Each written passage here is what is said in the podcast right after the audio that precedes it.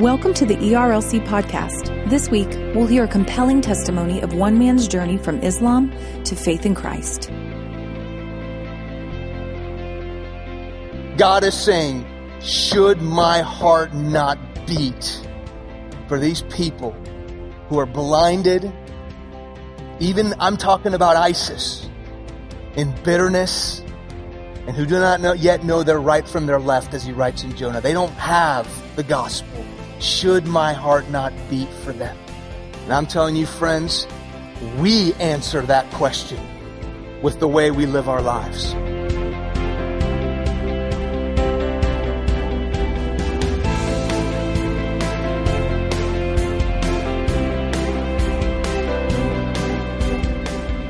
Following Christ is more than an intellectual assent. At the ERLC Leadership Summit, Afshin Ziafat shares his story of what it meant to leave the Islam faith to follow Christ. We hope that you're encouraged to follow Christ more faithfully because of Afshin's testimony.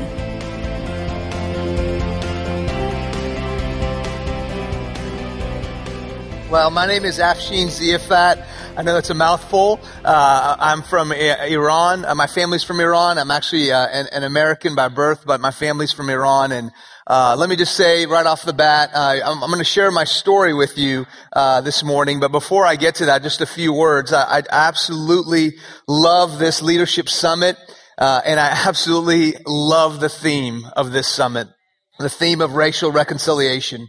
And I think right out of the gate, Dr. Moore gave probably one of the best messages I've ever heard yesterday. Amen.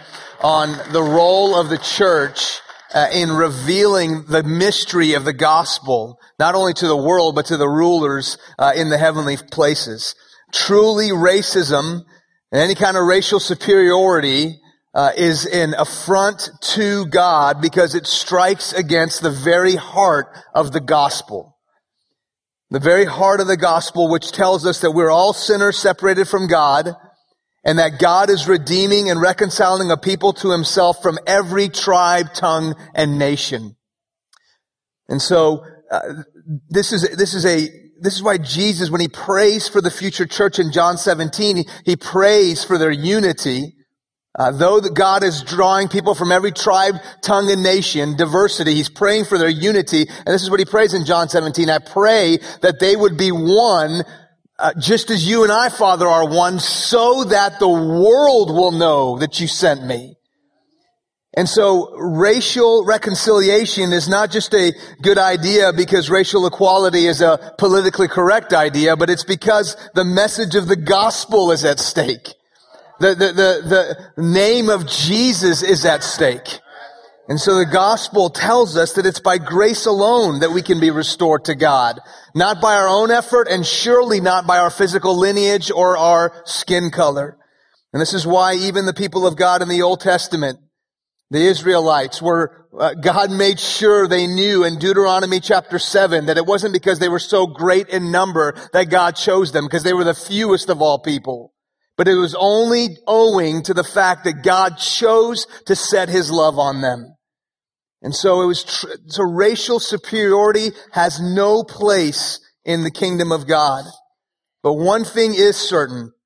All who are God's people, knowing it's by grace alone that we are God's people, are called to step out by the gospel are just called to step out of their comfort zones and cross racial and national divides and take this message of reconciliation to every nation. Every nation. And so, say it another way, Paul says in 2 Corinthians 5, all who have been reconciled to God through Jesus Christ are given the ministry of reconciliation. And so what I want to, what I want to leave with you is I'm so thankful uh, one lady got this.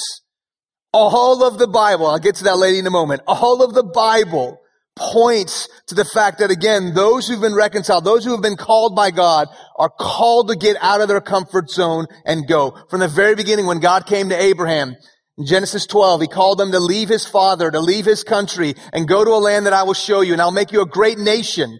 And then ultimately he says, through you, I will bless all the families of the earth. So yes, Abraham, you're going to have as many descendants as there are stars in the sky, but there's one descendant who's coming, Jesus, and through him, through you, I will spread my message of hope and salvation to every family of the earth. Why Jesus in John 10, he says, I am the good shepherd who lays his life down for the sheep. But what does he say to them? But I have sheep that are not of this fold, and I must draw them also so that there'll be one flock and one shepherd. And so over and over again, Abraham, it's not going to be just you and your tribe. Eh, I've got sheep that are of, not of this fold.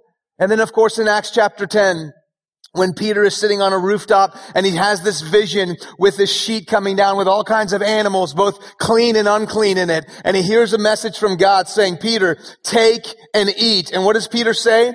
I will not touch what is common and unclean. And God says, don't call what I have made common and unclean. And right then there's a rap at the door. And a Gentile man named Cornelius has had a vision to call for Peter. And so Peter follows his people and they goes in, he goes into Cornelius's home and you talk about a racial divide. For a Jewish man to step into a Gentile man's home was a huge divide and he got out of his comfort zone, preached the gospel. The Holy Spirit falls upon Cornelius and his men and he baptizes them. And when he goes back to Jerusalem, the good Christians at the base camp, they actually rebuke him for what he did. How dare you preach the gospel to the Gentiles? And Peter says, if they receive the Holy Spirit just as we have, who am I to stand in God's way? And truly this is God's way. Why?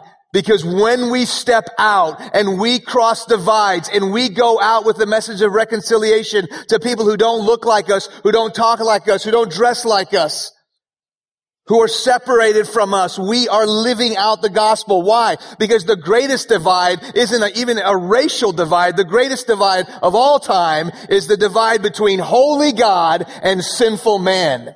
And Jesus, though he was equal with God, did not consider equality with God a thing to be grasped, to be held on to. And he got out of his comfort zone, if you will. And he came into our broken world and he was beaten and tortured and crucified and was obedient to the point of death for every one of us. And so listen, when we do that, we are living out this gospel. And so we're called to go and cross not only racial divides, but national and political, political ones also. I am an Iranian American who received salvation by God working through one lady who understood this gospel. That I, I, that she understood that I was once separated from the people of God, but was brought near by the blood of Christ. I was at one point not a people of God. I was at one point alienated from the people of God. But because of Christ, God has made from the two one man. And we can be fellow citizens, members of the household of God. In fact, the dwelling place for, for, for, for Christ. And so this is, this is my story. I was born in Houston when I was two years old. My family moved to Iran uh, where my family is from. When I was six years old, the Islamic Revolution hit that country. Uh, I remember being six years old in, in our home and Muslim revolutionaries on our rooftop shouting Allah Akbar, which means to Allah be the glory, towards the palace. The fighting was starting. In fact, my family got out 10 days before the Shah himself escaped. We moved back to Houston when I was in the middle of first grade. I didn't speak English. I spoke Farsi, which is the language of Iran. I still speak Farsi. Uh, and God, in His incredible plan, provided for me a Christian lady who became my tutor, and she taught me the English language every day after school by reading me books. My family was paying her, they didn't know she was Christian, to teach me the English language, and she's reading me these books. In the second grade, she came up to me and she said, Afshin, I've been reading you all these books, but now I want to give you the most important book you'll ever get in your life. And she handed me a small New Testament. And she said, you're not going to understand this today, Afshin, but promise me you'll hold on to it and read it later when you're older. And she plants a seed in my life in the second grade that wouldn't come to fruition until 10 years later. But listen, the important part of my story is not just the fact that she did that, but when she did that. You see, my family left Iran because we were trying to get away from this uh, unrest. We moved back to Houston. We had no idea what kind of unrest we were about to walk into because it was not easy in 1979 to be from Iran living in America. A group of Americans were held hostage for over a year. Every day on the radio, every, I'm listening, as an Iranian, I hated the Beach Boys. You're saying, what are you talking about? because they took one of the Beach Boys song and they changed it to bomb, bomb, bomb, bomb, bomb Iran. Every day, bomb Iran. We had rocks thrown through our window in Houston because my, people knew my family was from Iran. Older high school kids threatened to beat up my brother and I. My parents' car's tires were slashed. I mean, all of this persecution that my family faced. And I say that not to throw a pity party, but just to say, had any other American given me that New Testament, I would have thrown it away. Because I didn't trust them. You want to win a Muslim for Christ?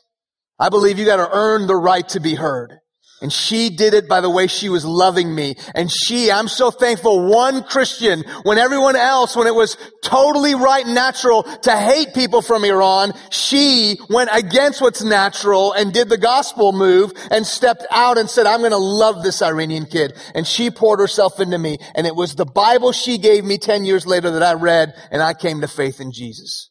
And so I'm very indebted to her became a Christian. I hid my faith from my father, who's a very prominent Muslim. Was scared what would happen if he found out. Uh, my father was the president of the Islamic Medical Society in Houston. So it was a very big deal for me to be a Muslim. And so when I became a Christian, I would sneak out to go to church. I would hide my, you you used to have to get dressed up for church. I don't know if you remember those days, but I would hide my nice clothes in my car on Saturday night and go change at a restaurant on Sunday morning before I went to church so my parents wouldn't figure out where I was going. I'd hide my Bible. I kept this whole game going until finally one day my dad found out and he sat me down. He said, what's going on? And I told him I'm a Christian. He said, Afshin, if you're going to be a Christian, then you can no longer be my son. And I want you to know everything in me wanted to say, forget it, I'll be a Muslim because I didn't want to lose my dad. I didn't understand that there's a cost to following Jesus. Don't misunderstand me. Uh, salvation is a free gift not to be earned, but it's not just easy believism, right? It's a commitment to lay down your life, to take up your cross and to follow him. So I want you to know my flesh wanted to say, forget it. I'll be a Muslim. And I share that so you know I'm not boasting because even I was surprised when I opened my mouth and these words came out, I said, Dad, if I have to choose between you and Jesus, then I choose Jesus. And if I have to choose between my earthly father and my heavenly father, then I choose my heavenly father. And my father disowned me. Uh, no, hold on. Don't clap. I don't have time. I got a clock looking at me. So let's stay with me, all right? So my father disowned me. I'm just joking. I'm joking. So told me to get out of his face. I walk upstairs to my room. I fell on my face and I said, God, how could you do this to me? I said, Jesus, if you're real, how could you take my dad away from me? And the Lord humbled me.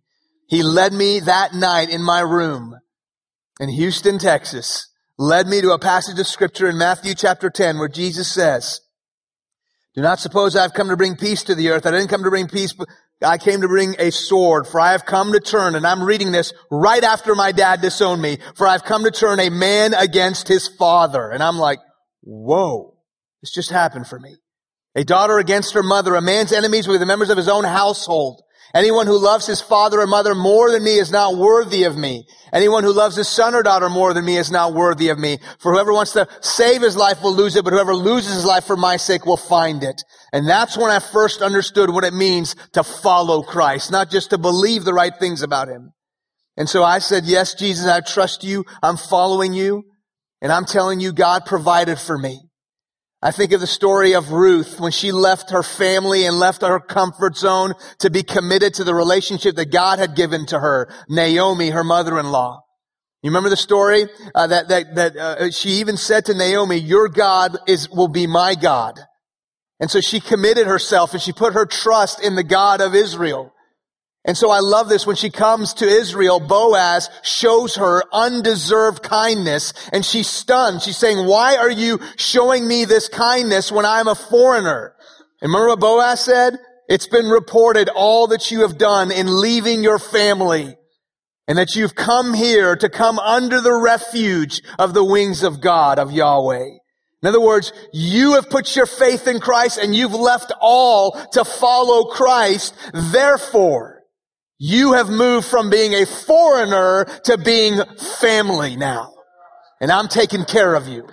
And so I say that when we reach Muslims for Christ, we have to be sensitive and understand that in many times they're going to have, be shunned from their culture and from their family. And we as a church have to be ready to come around them. And there was a church in Houston, Texas that did that for me. That I became members of the household of God and they took care of me and I'm so thankful to them. So I go off to the University of Texas praying that God would give me a Christian roommate. And God just opened the door. I, door after door was open for me that when I lost my life, I found it. God gave me a Christian roommate from a Muslim background. All right. And I went potluck. All right. Who was hiding his faith from his dad. All right. And same exact story. In fact, we dated the same girl in high school and didn't know each other. Not making that up. And we had her same senior picture in our wallets the day we met each other. All right. Now you tell me that's not God. right? So God used Farid and I to lean on each other as his father would also disown him. Well, a year after my dad disowned me, he took me back in, but only on a provisional basis, as long as I'd go be a doctor and make him proud. So again, I had another idol in my life. God, thank you for heaven, but don't touch my life because now I want my dad to be proud of me. He's come to terms with my Christianity, sort of. He thought it was just a phase. But now don't make me do this. Don't make me now follow you in ministry. And it was clear God was calling me. So the hardest thing I had to do was to go sit down with my dad as my hand was shaking and break the news to him that I'm not going to medical school. And folks, my dad was going to pay for my entire medical school and I was going to take over his medical practice and be set for life. But I said, dad, God is calling me to go into ministry. He called it the biggest stain on his life. I said, Dad, you know how much I love you, how much I want you to be proud of me. He said, Son, not only will I never be proud of you, but I'll always be ashamed of you as long as I live. The hardest words I ever had to hear. And I left with four dollars in my pocket, didn't have a job, only had my first semester's tuition paid for by my church to go to Southwestern Seminary. And I'm telling you, God opened door after door for me. A man who paid for my entire seminary degree in Dallas. Uh, a, a, church that took me under their wings. I, I started a ministry there, started speaking around Dallas, around Texas, around the entire nation. And what's amazing is then God opened a door today. I pastor a church in Frisco, but God opened a door for me through another ministry to be able to go into not Iran, but a neighboring country where Iranian men and women who've come to faith in Christ through the underground church in Iran are sent to this neighboring country and guess who goes there once a year to teach them in my native language how to preach and how to do evangelism and they go back into Iran and plant underground churches today. So listen to me, listen to me, listen to me. Remember I said, don't clap, listen to me. Today I could be a doctor and have my dad proud of me but I would have missed the life Christ had for me. And it all goes back, listen to me, to one lady who understood the gospel and said, I'm going to love this Iranian kid when everyone, when it's in vogue to hate people from Iran. And so I'm telling you today, there are Afshin Ziafats in your neighborhood, people from Middle Eastern descent all around your churches. And we don't even have to go to the ends of the world, although we should. God is calling us to go overseas as well. But I'm telling you, the ends of the world are coming and moving in across the street from us.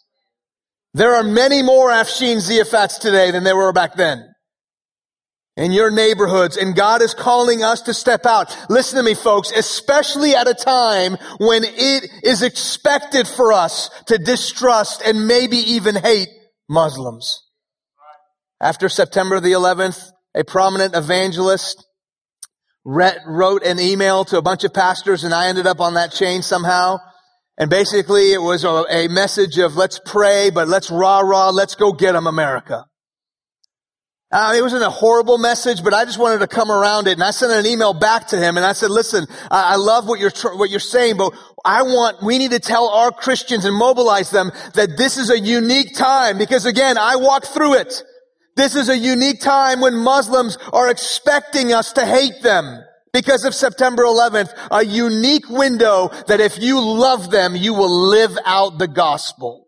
When we were enemies of God, Jesus loved us. And he calls me And he says, Afshin, you need to wrap yourself in the American flag a little bit more. And he said, brother, we're not ready to hear that message. And friends, listen to me. Before I'm an American, I'm a Christian. Okay? And listen to me. Listen to me. And we better be ready for that message and we better know that message and we better not only be ready for receiving it, but declaring it because it is the gospel. Do you remember that you were an enemy of God? If the apostle Paul was around when Osama bin Laden was shot and killed, he would not have run down to the White House and high-fived and hooped and hollered and celebrated.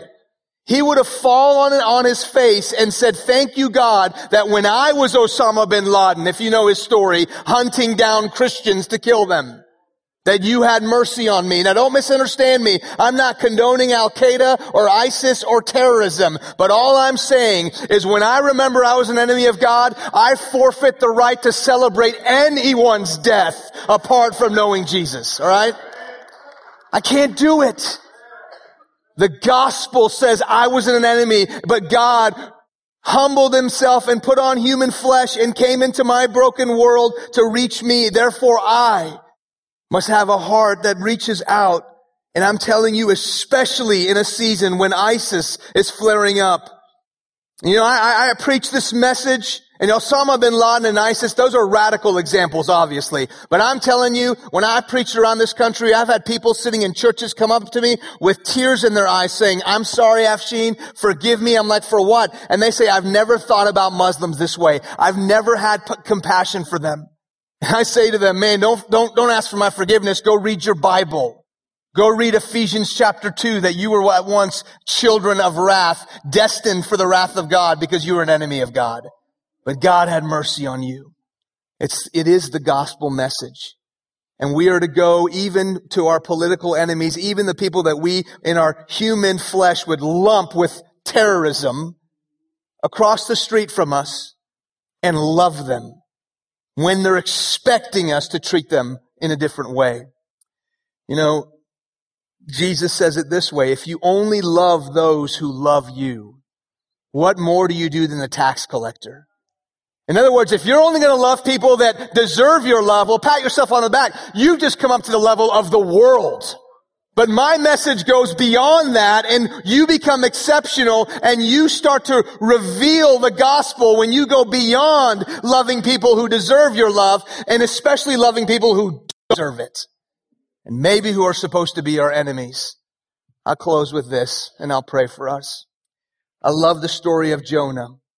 When we read that book, we read that story, we all know, oh, Jonah is a story about a man who didn't listen to God and he ran away from God's call and he ended up being swallowed up by a big fish. Let me tell you what the story of Jonah is about. It's about a man who had a prejudiced heart and how God detested it. Do you know that when God came to Jonah and he told him to go to preach to Nineveh, that Jonah's contemporary Amos had already prophesied that the Assyrians, of which Nineveh is the capital, would one day come and conquer his people. So listen to how radical this message was from God. Hey Jonah, I want you to go preach to a people that you know are your enemies, will be your enemies, and will conquer your nation.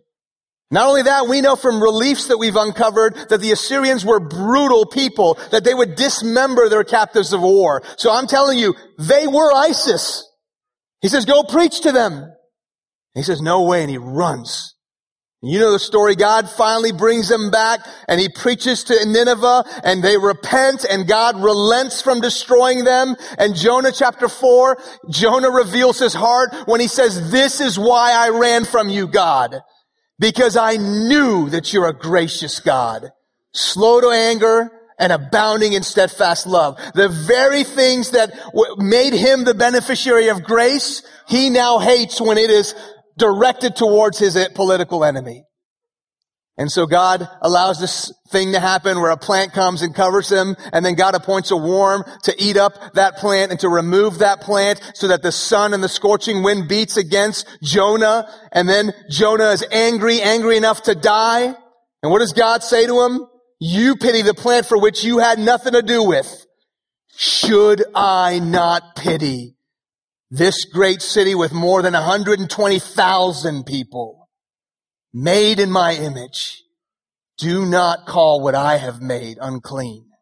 Should I not pity them? And it ends with a question mark and the book ends. You never get the answer from Jonah. You know why? Because I think that question goes out for us today. Listen to me, friends. God is saying, should my heart not beat for these people who are blinded? Even I'm talking about ISIS in bitterness and who do not know, yet know their right from their left, as he writes in Jonah. They don't have the gospel. Should my heart not beat for them? And I'm telling you, friends, we answer that question with the way we live our lives. The gospel calls me to step out of my comfort zone and go out to people who don't look like me, who don't dress like me, who don't talk like me, who are not of my skin color, but on top of that, especially those who are my enemies, who I am expected to hate. When I show them love, the gospel is revealed. Let me pray for us. Father, we love you. I thank you for one lady who poured herself into me at a very hostile time in my life. And because of her, I stand today a Christian loved by God. I pray that we would remember and we would have a heart not to condone terrorism or condone uh, these acts of violence, but nonetheless to have a heart that says, God, I pray that even they would come out of darkness and into your marvelous light. Would you do that deep work in our heart, God? Would you cause us to be broken and repentant, remembering that we once were enemies? We love you. It's in Christ's name we pray. Amen.